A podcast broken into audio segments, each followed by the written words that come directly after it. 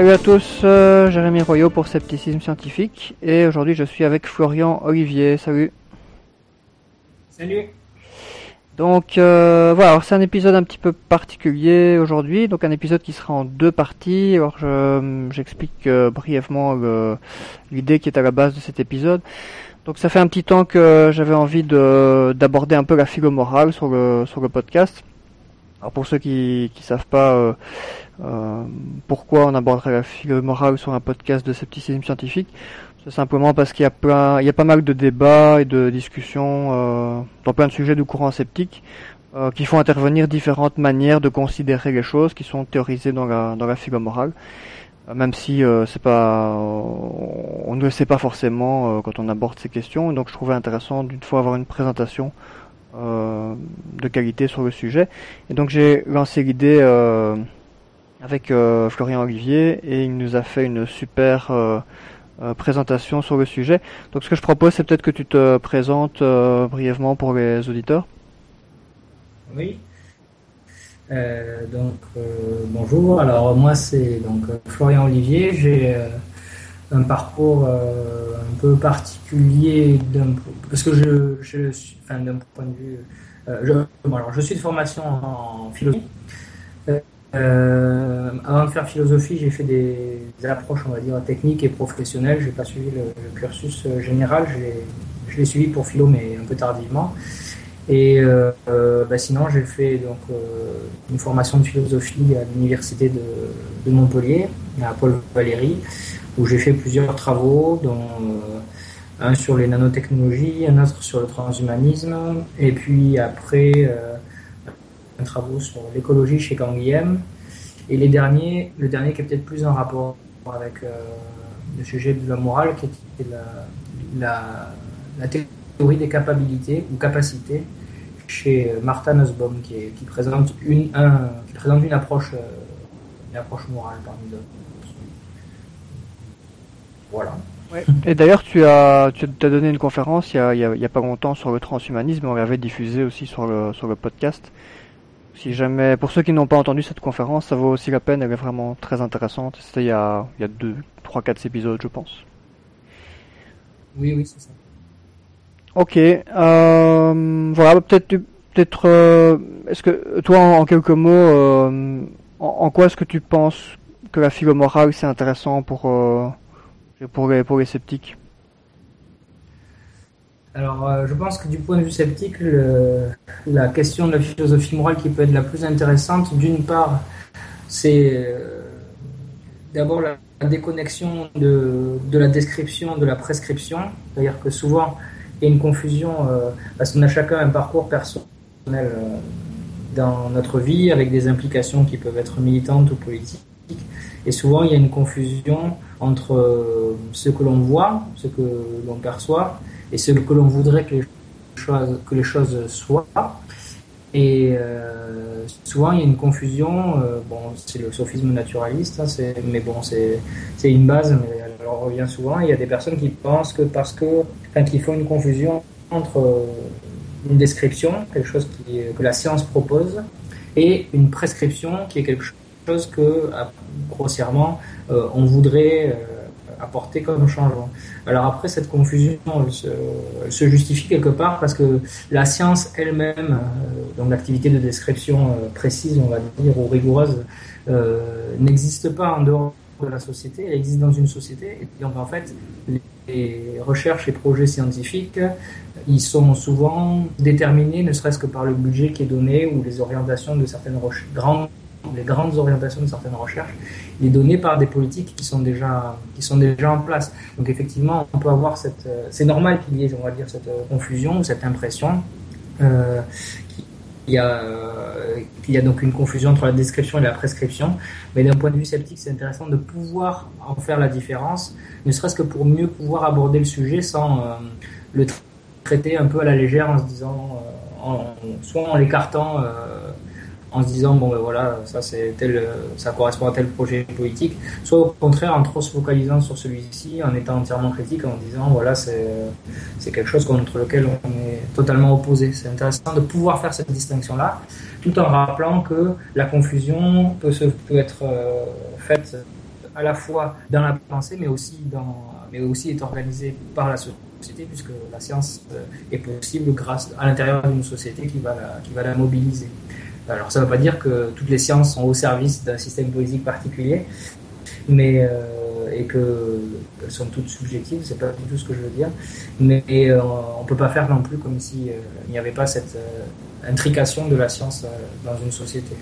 Ça, serait le premier point, on va dire, d'un point de vue sceptique. Et après, mhm. le point, point de vue sceptique, c'est que la philosophie morale, enfin que l'aspect, que la morale avait le regard philosophique, on peut justement commencer à en questionner certaines bases, à se demander qu'est-ce qui la justifie, qu'est-ce qui fait que qu'est-ce que le bien, qu'est-ce que le mal au fond, est-ce que on peut avoir un point de vue objectif, est-ce que ce point de vue objectif est valable? Enfin, il y a tout un tas de questionnements qui sont en fait sceptiques, hein, qui se posent sur la morale, mais qui n'apparaissent pas comme tels, on va dire, aujourd'hui, parce que la morale, effectivement, n'est pas une science. Donc, euh, c'est vrai que ça peut, ça peut être surprenant. Mmh. Ok, super. Ok, ben donc euh, merci pour cette présentation que je vais diffuser maintenant. Euh, donc pour les auditeurs, comme je l'ai dit tout à l'heure, ça va être diffusé en deux parties puisque ça fait à peu près 1h20 si mes souvenirs sont bons. Donc, je vais diffuser une première partie aujourd'hui avec cette intro et vous aurez la suite euh, la semaine prochaine. Voilà, en tout cas, si vous avez des questions après la présentation, n'hésitez pas à, la poser, à les poser sur la page du podcast. comme ça, Florian Olivier pourra vous répondre si jamais vous avez des questions. Voilà, en tout cas, merci euh, Florian pour euh, ta, ton intervention. Et euh, voilà, on aura certainement l'occasion d'en rediscuter en ligne par la suite. Bonjour, je m'appelle Florian Olivier. Je vais essayer de vous présenter ce que, ce que la philosophie peut dire grossièrement sur l'éthique et la morale dans l'optique d'une présentation sur sur ce sujet-là. Euh, je prétends pas pouvoir euh, entièrement faire euh, une présentation de l'éthique et de la morale parce que c'est en philosophie aujourd'hui un champ très vaste avec plein de d'idées et de positions différentes qui a beaucoup évolué. Donc il s'agit vraiment d'une première présentation pour des personnes qui ne connaîtraient pas forcément le sujet. Alors déjà dans un premier temps, euh, pour euh, présenter le plan, je vais d'abord distinguer grossièrement euh, ce qu'on peut entendre par éthique et morale. Ensuite, essayer de présenter ce que peut apporter la philosophie par rapport à la morale, ce qu'on peut penser sur elle, sur ce rapport-là plutôt. Ensuite, je vais m'attarder un peu sur ce qu'on appelle la métaéthique, c'est-à-dire euh, ce qui serait au fondement de l'éthique ou ce qui la structurerait en quelque sorte, ce qui structurerait la réflexion éthique en général. Et enfin, et peut-être euh, un peu rapidement, euh, je présenterai les grandes formalisations qu'a connu l'éthique.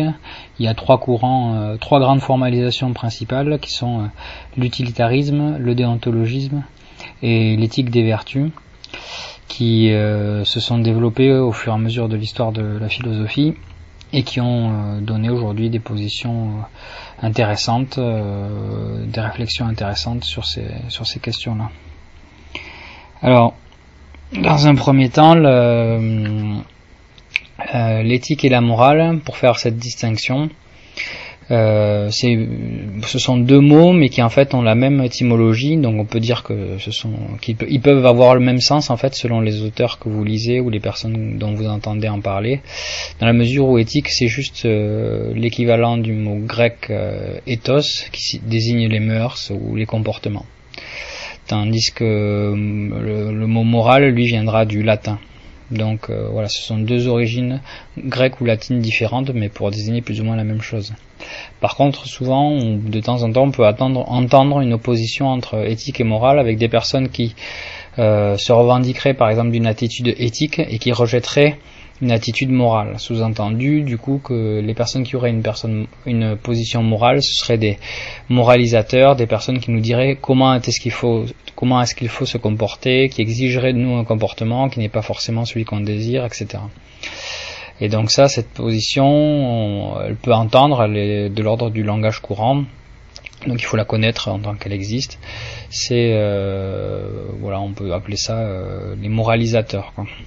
Cependant, elle n'est pas tout le temps employée. Il y a même aussi une, attitude euh, opposée qui va distinguer des moralistes et sous-entendu d'un point de vue positif. Alors les moralistes seront en fait des personnes qui ont réfléchi sur des questions morales et qui ont développé des, des raisonnements ou des, questionnements de fond, indépendamment de si on est d'accord ou pas avec, avec euh, leur raisonnement.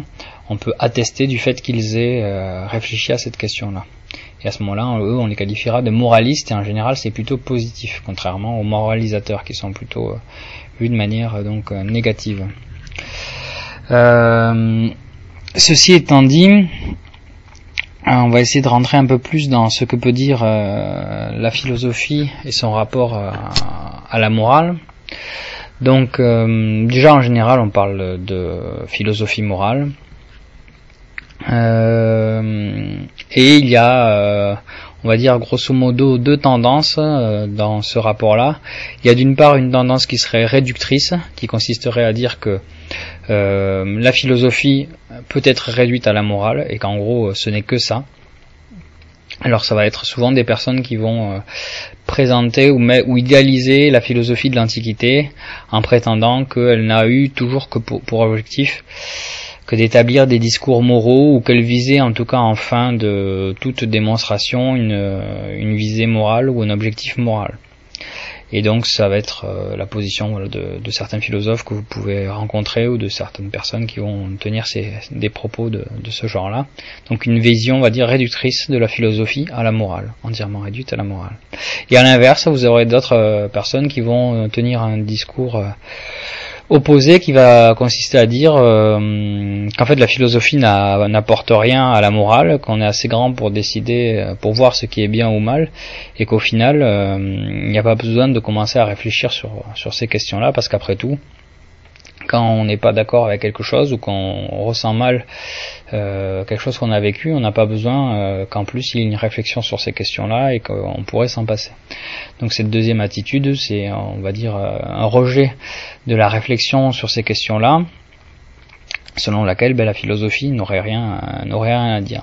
Alors évidemment, du coup, euh, la manière dont on va en parler maintenant va, ça va être une autre, euh, une autre voie qui va consister un peu à aller entre ces, deux approches. D'une part, en disant que à minima, la philosophie a des choses à dire euh, dans une approche historique sur la morale, pour montrer comment euh, la morale s'est constituée, comment les réflexions morales se sont constituées à travers l'histoire, entre autres, de la philosophie.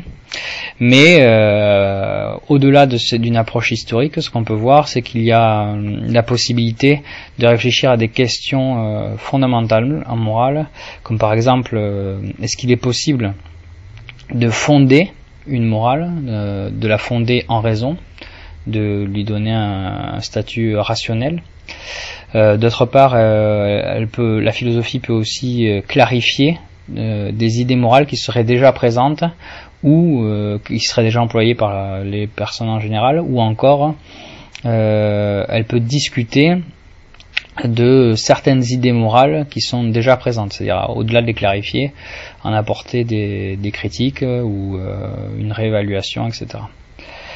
Euh, et enfin, il y a un dernier aspect qui est aussi important et qui peut être une des raisons pour lesquelles des personnes s'intéressent à ces questions-là, c'est qu'elle peut permettre éventuellement aussi de justifier euh, nos pensées morales, voire de formaliser des systèmes moraux qui vont nous permettre, quand on commet une action ou quand on est en désaccord avec une personne, de critiquer euh, son, son, comportement, son avis ou de s'évaluer soi-même euh, à partir de d'éléments rationnels ou de réflexion euh, de, réflexion personnelle qui se basent sur euh, voilà qui, qui ont été étayés, qui ont été réfléchis.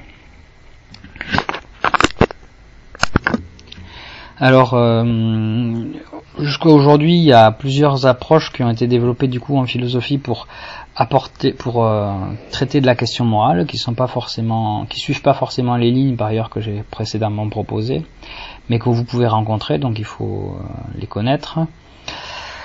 Euh, donc il y a quatre façons d'étudier l'éthique en général, c'est euh, quatre champs on va dire qu'il faut distinguer. C'est euh, l'éthique appliquée, l'éthique normative, la métaéthique et l'éthique politique. On va commencer par la métaéthique. Alors la métaéthique, c'est une approche qu'on va dire épistémologique, c'est-à-dire qui va réfléchir sur les conditions de savoir, sur les limites du savoir, euh, qui s'interroge sur la nature, l'origine et la justification de nos jugements moraux, ce qui conditionne en quelque sorte l'éthique.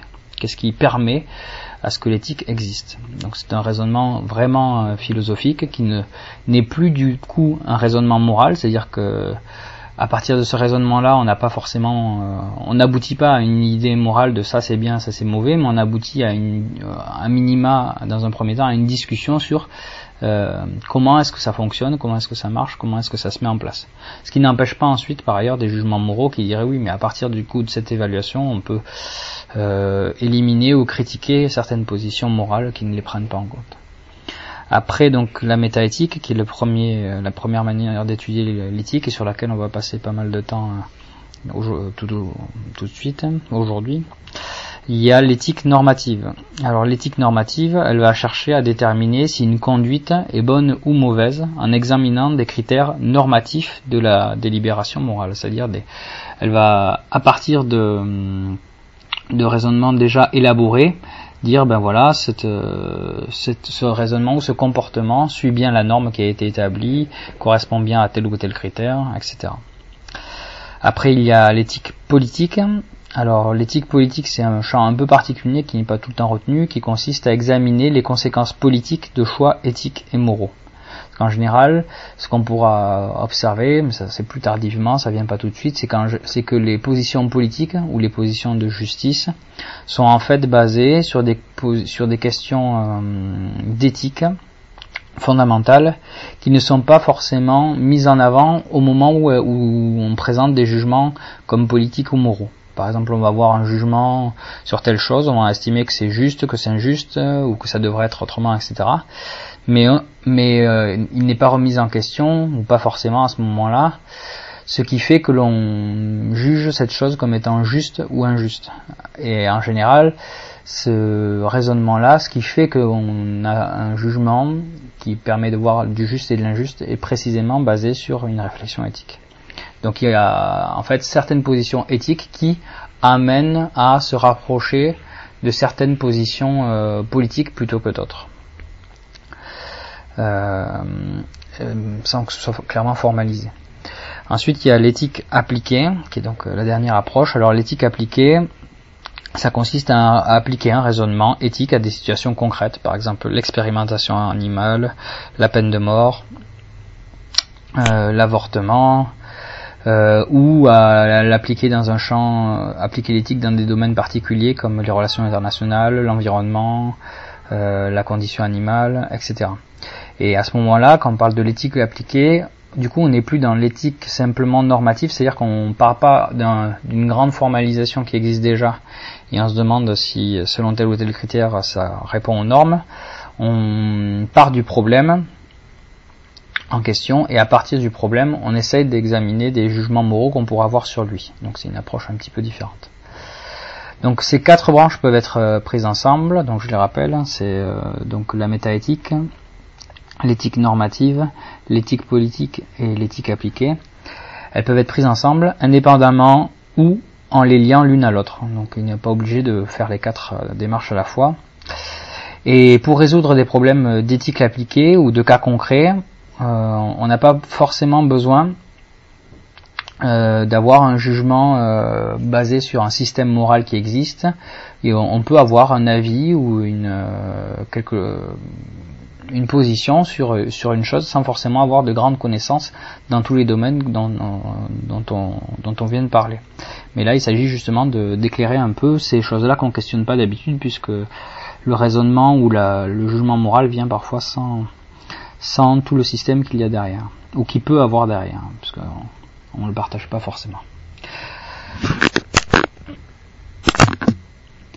Alors dans une première partie, maintenant, on va traiter d'un aspect important qui est l'aspect de la métaéthique, donc ce qui base les euh, jugements moraux, ce qui les structure, on va dire, par derrière, pour ainsi dire, c'est-à-dire sans qu'on s'en rende compte, sans que forcément ils apparaissent en tant que structure.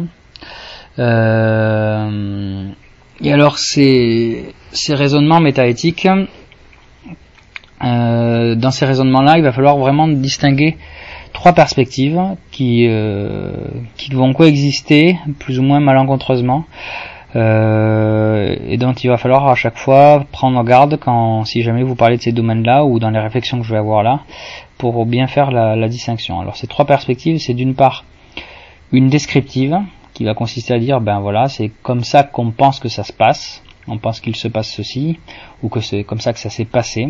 Donc c'est euh, vraiment une perspective de description.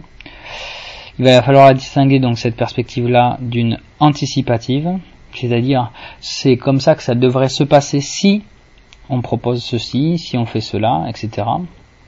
Et d'une dernière perspective qui est une position prescriptive, qui est en fait qui traduit en fait ce que l'on voudrait obtenir. Donc je rappelle les trois distinctions, les trois perspectives une descriptive où on fait que décrire quelque chose, une anticipative où on essaye d'anticiper euh, des choses à venir si on fait ce, raisonnement-là, et enfin une prescriptive qui consistera à dire c'est ça qu'on veut obtenir, c'est ça que euh, que l'on prescrit.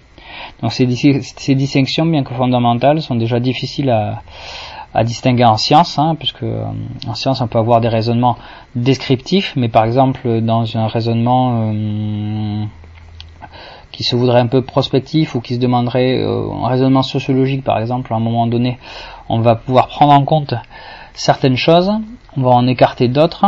Donc déjà dans la description, il y a, un choix euh, prescriptif qui est plus ou moins implicite. Et aussi, une fois qu'on a fait le raisonnement sociologique, on peut avoir euh, des prescriptions qui sont faites selon par qui a été commandé le, le, rapport. Et ces prescriptions, elles ne relèvent plus de la description, donc elles sont plus vraiment dans la science, si on l'entend que par description, et en même temps, elles en font partie parce qu'elles vont faire certaines prescriptions qui sont basées sur des raisonnements qui eux se prétendent scientifiques, mais qui n'ont pas forcément, euh, ne prennent pas forcément toutes les perspectives en compte, etc.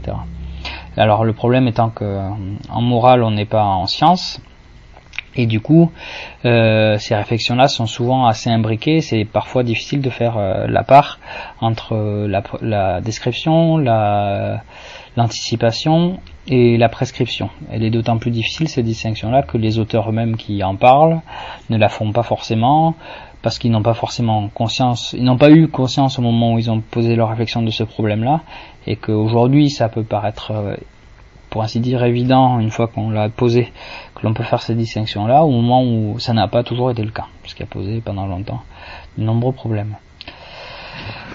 Alors, dans un premier temps, du coup, maintenant qu'on a fait ces trois distinctions-là qu'il va falloir retenir, on peut se demander, euh, en première attitude, euh, qu'est-ce que le bien ou que doit viser l'éthique?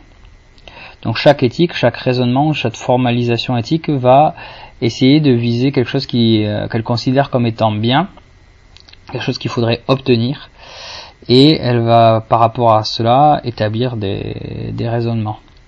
Seulement là, on a évidemment tout de suite un problème, euh, à savoir, est-ce que, ben, qu'est-ce que c'est que ce bien? Donc, dans un premier temps, on a des auteurs qui ont, euh, qui proposent, euh, si je fais des distinctions, je vais par exemple pouvoir pouvoir proposer trois types de distinctions, on va dire, des propositions négatives, des propositions logiques et des propositions positives. Alors les propositions négatives, ça va être des auteurs qui vont dire qu'on ne peut pas définir un bien objectif, dans le sens euh, où il n'est pas possible qu'il y ait d'accord sur ce que c'est qui est bien de manière objective. Et du coup, en général, la posture consiste à choisir le moindre mal. C'est-à-dire on ne peut pas euh, dire euh, ça c'est bien et parce que personne n'est d'accord, mais alors entre plusieurs choses, on va à chaque fois éliminer celles qui font le plus mal et conserver celles qui font le moindre mal. Donc c'est une position courante euh, qui a été qui est souvent utilisée. L'autre position, ça serait du coup la proposition logique, qui plutôt qui correspond à ce qu'on appelle une perspective kantienne. On verra ça plus tard, c'est-à-dire euh, on va dire que le bien correspond a des règles logiques universalisables. Autrement dit, euh, ne va être retenu comme bien que ce qui pourrait être appliqué à tout le monde et dont tout le monde serait d'accord pour qu'on puisse l'appliquer. Ça pose de, nombreux problèmes, mais voilà, c'est une position particulière. Là, on ne va pas les examiner, je les présente dans un premier temps, pour qu'on voie les différents types de propositions qu'il peut avoir, donc négative, logique. Et la dernière euh, proposition, c'est une proposition positive. Euh, donc il y a beaucoup de personnes qui s'accordent pour dire que le bien c'est le bonheur, d'autres euh, le plaisir, d'autres euh, l'autonomie, d'autres encore le progrès. Toutes ces propositions souffrent en fait euh, de nombreuses approximations. Parce que quand une personne dit que le bien, par exemple, c'est le bonheur, ben, elle n'a pas forcément défini ce que c'est que le bonheur, et du coup, ça renvoie la discussion à plus tard sur ce qu'on entend précisément, par le bonheur, et du coup, ça peut poser des problèmes plus tardivement. Donc euh, voilà, je vais pas rentrer plus dans les détails, donc c'était juste pour présenter trois perspectives sur quand on se demande qu'est-ce que le bien ou ce que doit viser l'éthique, inévitablement on a une de ces trois propositions qui arrivent, c'est-à-dire soit des propositions de type négative, euh, moins type moindre mal, soit de type logique, soit des propositions positives avec un, euh, pour ainsi dire, un, bien qui est, qui est défini, qui est mis en avant, mais qui n'est pas mais qui resterait parfois à éclaircir ou, à nuancer. Euh, l'autre question qu'on aborde en métaéthique, au-delà de la question de qu'est-ce que le bien ou qu'est-ce que doit viser l'éthique, c'est quels sont les fondements de nos idées morales. Alors quand on dit fondements de nos idées morales, euh, on parle plus de l'objectif, de pourquoi est-ce que l'on fait une morale, ben parce qu'on va obtenir le bien, mais ça on en a précédemment parlé. Euh, mais euh, qu'est-ce qui fait que, en quelque sorte, euh, on peut proposer des idées morales? Qu'est-ce qui justifie, qu'est-ce qui légitime le fait que l'on arrive à des propositions morales? Alors, en général, du coup, là, il faut distinguer deux choses. D'une part, la recherche rationnelle d'un fondement à la morale, c'est-à-dire ben, l'idée que ben, une morale pourrait être justifiée par la raison. Alors pour certains, cette, euh, ou, par la vérité, ou par la science, etc. Pour certains, cette position euh, s'avère même impossible en fait. Euh, on, ne le discutera pas, mais juste pour que ça soit connu, effectivement, certains pensent qu'on ne peut pas arriver à une proposition plus rationnelle, en tout cas que les autres, de manière morale. Et aussi, l'autre proposition, donc, c'est la manière, enfin, ce qu'on peut aussi encore entendre par fondement de la morale, c'est la manière en général dont on adhère à des idées morales, qui est loin d'être seulement rationnelle. C'est-à-dire que le fait que moi j'adhère à une idée morale, ou, qu'une, ou que vous ou n'importe qui adhère à une idée morale, à des fondements moraux, ben, ça se base sur quelque chose et il y a des discussions sur ce que c'est que cette chose sur laquelle euh, qui fait qu'on accepte certaines idées ou certaines propositions morales. Alors euh, parce qu'il y a d'une part l'idée de dire on va fonder rationnellement euh, la morale en disant ben voilà c'est cette idée de bien qu'on va retenir parce que rationnellement elle est valable, elle est logique par exemple pour reprendre un des arguments. Euh, ça c'est une chose qui se fait en général a posteriori. Et l'autre euh, démarche, ça va consister à se demander, mais pourquoi est-ce qu'on adhère à des idées morales et d'une certaine manière, est-ce que le fait qu'on y adhère, euh, la manière dont on y adhère, est-ce que c'est pas déjà, en quelque sorte, répondre à la question, c'est-à-dire que le fondement de la, de l'éthique ou de la morale, il n'est pas nécessairement rationnel, il peut être euh, basé sur d'autres euh, perspectives. Donc euh, pour certains ça va être les émotions, ça va être un jeu d'affect. Pour d'autres ça va être ben, purement rationnel. En général, ces deux perspectives, je les évoque en premier parce que justement, elles sont maintenant assez écartées, mais à l'époque, elles ne l'étaient pas. Il y a une époque où on disait que on ne pouvait pas du tout, qu'aucun, en quelque sorte, jugement rationnel, par exemple, aucun jugement moral ne pouvait être accepté dans la mesure où aucun ne pouvait être fondé sur la raison, parce que par exemple, on ne pouvait pas dire euh, cette chose est bien, parce qu'il faudrait la vérifier par la science, et que cette vérification étant souvent impossible, eh bien, euh, on ne pouvait pas faire d'expérience, par exemple, pour valider l'idée qu'elle soit bien. Eh bien, à ce moment-là, on rejetait, on était amené à rejeter euh, toute forme d'éthique et de morale. Alors, ça paraissait correct sur le raisonnement, mais le fait est que dans la réalité, les gens adhèrent à des idées morales. Donc, euh, on peut rejeter ce qui se fait dans la réalité, mais ça n'empêche que ça se passe. Et donc, on peut juste à minima peut-être s'accorder sur l'idée que que le jugement moral est pas entièrement n'est pas entièrement rationnel. Euh, mais il n'est pas entièrement, mais s'il était entièrement aussi émotionnel, comme certains l'ont proposé à un certain, durant un long moment, alors il n'y aurait jamais eu d'accords moraux, il y aurait euh, toujours de grandes distensions et finalement on ne pourrait pas avoir la discussion que l'on a ou, euh, discuter sur des propositions morales. Donc en général, on écarte assez vite l'idée qu'elle soit entièrement rationnelle ou entièrement émotionnelle pour arriver à une position qui consistera à dire que c'est un peu un mix des deux, avec des personnes qui diront que ce sont par exemple soit des propositions plutôt émotionnelles ou de passion qui peuvent être en dernier euh, recours légèrement orientées par la raison, soit l'inverse, des propositions plutôt rationnelles et plutôt raisonnables qui, euh, en dernier recours, euh, peuvent être euh, peuvent fluctuer sous le coup de l'émotion ou, ou des passions. Donc en général, la discussion se situe plutôt là. On va pas répondre à la question là non plus de est-ce que c'est l'un plutôt que l'autre, est-ce que c'est est-ce que ça dépend des situations, etc. C'est juste pour savoir que ce champ de réflexion existe.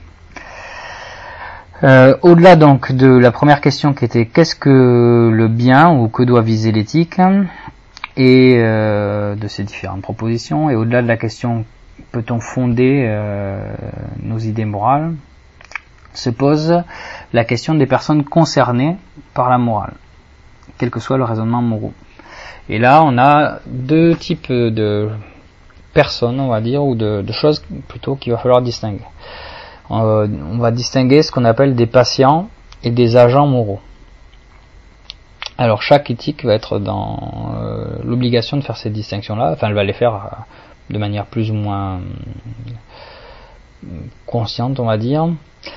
ce qu'on appelle des patients moraux, ça va être les personnes à qui on accorde une attention ou une importance ou un intérêt.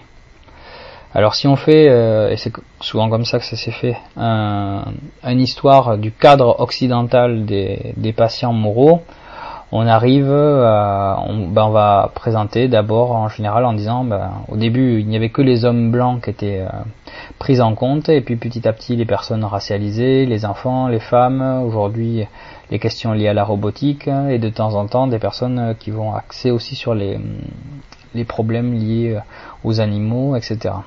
Donc on va dire que ces patients-là, tous ces groupes sont des patients qui peuvent être susceptibles d'avoir un intérêt qui dans l'histoire euh, en ont eu progressivement. C'est quand même assez important de voir ces problèmes-là parce que ça a des conséquences, c'est-à-dire que durant un temps on a reconnu de l'importance par exemple qu'aux hommes blancs. Et du coup tous ceux qui n'étaient pas dans la catégorie hommes blancs euh, étaient euh, déconsidérés par la morale, soit de manière euh, négative, enfin en général de manière négative. Et euh, au mieux n'étaient pas n'étaient juste pas considérés quoi.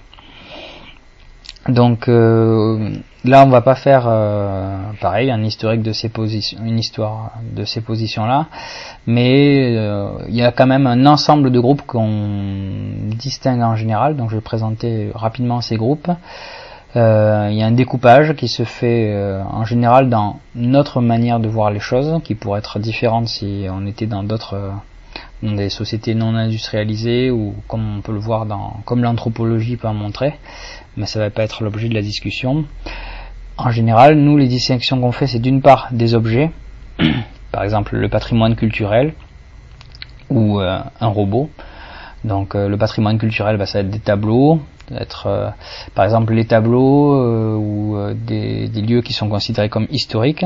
On va pas, normalement, on considère qu'en fait les, enfin la position la plus courante des patients moraux, ça va être de dire et patient moral toute personne qui est capable de réclamer des droits. Quoi.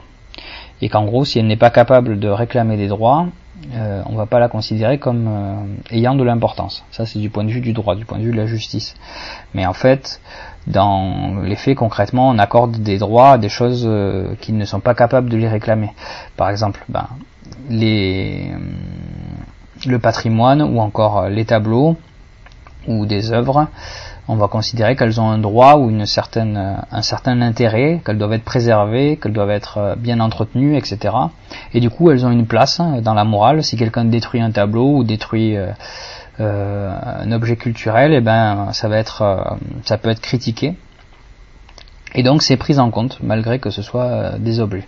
Donc souvent le tableau ou le, patrimoine peut avoir peut être considéré comme un patient moral. Toujours dans la catégorie des objets, aujourd'hui on a des discussions sur les robots, comme il y en a eu sur le programme informatique ou sur d'autres sujets, euh, il y a des débats pour savoir s'il faut reconnaître ou pas aux robots une certaine importance morale. En général, bon, on va pas rentrer dans les débats là non plus, mais aujourd'hui, euh, il y a pas mal de personnes qui s'accordent sur le fait qu'il faille, euh, qu'il faut à minima reconnaître les robots dans la mesure où ils pourraient être la propriété de certaines personnes et que du coup leur destruction entraînerait euh, des dommages. Mais euh, ça peut être euh, ça peut être encore d'autres réflexions. Ensuite, en dehors de la catégorie des objets, on a la catégorie des vivants. Alors sur les êtres vivants, soit il y en a qui vont considérer l'ensemble des êtres vivants, et là on va parler plutôt des personnes qui sont biocentristes, mais euh, ça peut être l'objet. Soit on va en général faire des petites distinctions à l'intérieur des êtres vivants, et à ce moment-là on va distinguer des plantes. Donc il y a des hum, en Suisse et en Amérique du Sud par exemple il y a des législations euh, qui reconnaissent certains euh, droits, certains certains usages, euh, enfin certaines importances aux plantes, ce qui fait que par exemple on ne peut pas employer les plantes n'importe comment, que si elles sont employées en grande quantité ou que si on leur fait subir euh, certaines modifications ou on interdit le brevetage sur certaines plantes, etc. Donc ces, propositions-là existent dans certains pays. Euh, il y a aussi des animaux, donc là pour par animal du coup, on entend en général plutôt les mammifères, hein, mais ça peut, ça, voilà, ça dépendra des personnes qui tiennent des propositions sur ces, sujets-là. Donc, les patients moraux, les animaux peuvent être reconnus comme des, patients moraux. En général, c'est plutôt, euh, on s'accorde sur l'idée qu'ils peuvent souffrir. Et du coup, euh, c'est cet euh, argument-là qui est mis en avant. Et enfin, sur les humains, les humains qui peuvent être aussi considérés comme évidemment des patients moraux. Et parmi les humains, il faut faire des distinctions puisque euh, historiquement, on a vu, enfin comme on en a parlé précédemment, il y a eu des, choses qui n'ont pas forcément été prises en compte. Donc il faut distinguer les enfants qui peuvent avoir des droits particuliers, les personnes âgées ou encore ben, les femmes. Et dans les minorités, et euh, il y a aussi des, humains particuliers qui peuvent être considérés de manière différente. Par exemple, les personnes qui sont racialisées, c'est-à-dire que certaines personnes recouperont euh, comme étant euh, comme étant noires, blanches ou jaunes, indépendamment de l'existence réelle de ces races du point de vue biologique, c'est-à-dire qu'il y a des personnes qui vont mettre en place des stéréotypes et vont donc faire exister une racialisation idéologique et du coup, ils vont considérer ces personnes-là de manière différente, même si euh, dans les faits, les races biologiques chez les humains sont pas sont pas démontrées. Euh, ils peuvent avoir des minorités sociales, par exemple pour des raisons économiques, des personnes qui économiquement vont être euh, considérées ou dévalorisées en fonction de leur statut. Ça peut être des questions de genre, ça peut être aussi des questions physiologiques, c'est-à-dire euh, des personnes mises en situation de handicap, ou encore qui ont des formations euh, neuronales, qui, vont être par exemple neuroatypiques, c'est-à-dire qu'ils vont avoir des problèmes euh, qui sont dus à une formation particulière de, de leurs neurones, qui ne constituent pas forcément un handicap physique, mais qui peuvent constituer un handicap euh, dans la vie de tous les jours, sur la concentration, sur tout un ensemble de choses. Donc voilà, selon les différents types de morale ou les réflexions morales, l'ensemble de ces patients moraux sont plus ou moins pris en compte. Euh, ou pas prise en compte. Ça dépendra. Voilà, chaque chaque morale va essayer de se, va prendre des positions plus ou moins importantes sur ces sujets-là. Et alors, le fait qu'elle les prenne, cette diversité de patients moraux, le fait qu'elle les prenne en compte, ça signifie pas par ailleurs qu'elle leur attache la même importance.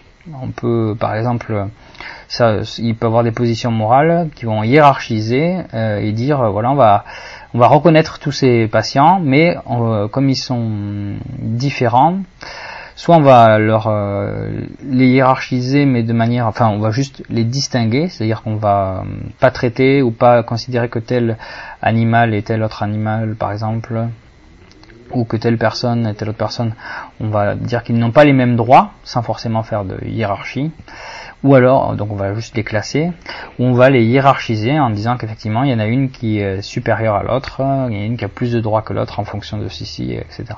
Ça peut être les deux, enfin voilà, ça peut être un mélange de tout ça. Donc c'est pas parce que vous avez, euh, par exemple, des gens qui vont mettre en place euh, une éthique animale ou pour les animaux que tous les animaux vont être considérés avec le même degré d'importance. On peut faire des, des tris là-dedans. Euh, et dans les valeurs qui sont accordées, du coup, aux choses, il faut distinguer deux choses. la valeur intrinsèque, directe, euh, de la valeur inhérente, indirecte ou instrumentale. C'est-à-dire qu'il y a des choses qu'on va considérer pour elles-mêmes, par exemple si vous faites une éthique animale ou une éthique environnementale, vous allez avoir tendance à considérer euh, probablement euh, les êtres vivants ou les animaux comme étant comme ayant une valeur directe, intrinsèque en eux-mêmes, alors que tous les autres sujets peuvent avoir une valeur indirecte ou instrumentale c'est-à-dire qui est en quelque sorte secondaire ou par euh, par ricochet. C'est-à-dire qu'on va par exemple considérer, euh, si je prends l'éthique de, Kant par exemple, dont on parlera plus tard, la, enfin, le, la position déontologiste, Kant va considérer que les êtres humains ont des droits euh, directs, que c'est les seuls à, les avoir, qu'en fait il faut par exemple considérer tous les êtres humains comme ayant la même importance et les animaux, il va les considérer comme en, tant qu'ils ont un devoir, enfin on a un devoir envers eux indirect. C'est-à-dire qu'il va pas dire qu'il faut euh, respecter l'animal pour lui-même, il va dire qu'il faut respecter l'animal parce que avoir un mauvais comportement envers les animaux, ça consiste, ça serait la même chose, ça serait euh, faire donner un mauvais exemple qui pourrait s'appliquer ensuite aux êtres humains. Autrement dit, il va pas dire, euh, il va pas prendre en compte les animaux pour eux-mêmes, mais il va les prendre en compte de manière indirecte parce que si on a tel type de comportement sur eux, ça peut inspirer de mauvais comportements envers les êtres humains. Donc ça, ça permet de voir la différence entre les deux, mais d'une manière, euh, dans un autre cadre, on pourrait dire qu'il y a des personnes, par exemple en éthique environnementale, il y a deux positions. Il peut y avoir les écocentristes qui vont consister, ils vont, c'est des gens qui vont considérer que des ensembles peuvent avoir des droits. Par exemple, euh, des espèces, avec des espèces en voie de disparition ou certaines euh, des choses de cet ordre-là peuvent être considérées comme étant importantes ou avoir des droits. Et avec des problèmes que ça pose, hein. par exemple comment on peut savoir ce qui est le bien pour une espèce et en quoi une espèce, euh, enfin comment on identifie ce bien, et d'autres personnes qui vont avoir une autre attitude qui va consister à dire euh, on va prendre non pas en, compte des groupes d'êtres vivants comme les espèces mais les individus et euh, par exemple les rivières, euh, les montagnes, etc., qui pourraient être pris en compte par l'écocentrisme, puisqu'il peut prendre ces ensembles en compte. Euh, ben dans, dans l'autre approche, elle, ça consisterait à dire on prend de manière directe en compte la vie des individus et de manière indirecte et considérer les conditions qui permettent à ces individus de vivre. Donc par exemple, euh, on estime que pour telle espèce, euh, pour tel individu d'espèce, c'est important d'avoir accès à des montagnes avec des, arbres, etc. Et donc les arbres et les montagnes vont être considérés, mais pas de manière euh, directe ou autonome, mais de manière indirecte en tant qu'ils favorisent la vie de tel, de tel être vivant. Donc voilà, ça c'est deux manières aussi de considérer les choses, euh, les objets, les groupes que l'on a décidé de considérer. Donc tout ça c'est pour euh, les patients moraux. et les agents moraux, c'est, ça peut être les mêmes groupes, les mêmes ensembles, mais ce qu'on distingue, euh, ce qui distingue les agents moraux des patients moraux, c'est que les agents moraux sont capables de prendre, enfin, sont capables d'avoir des attitudes morales.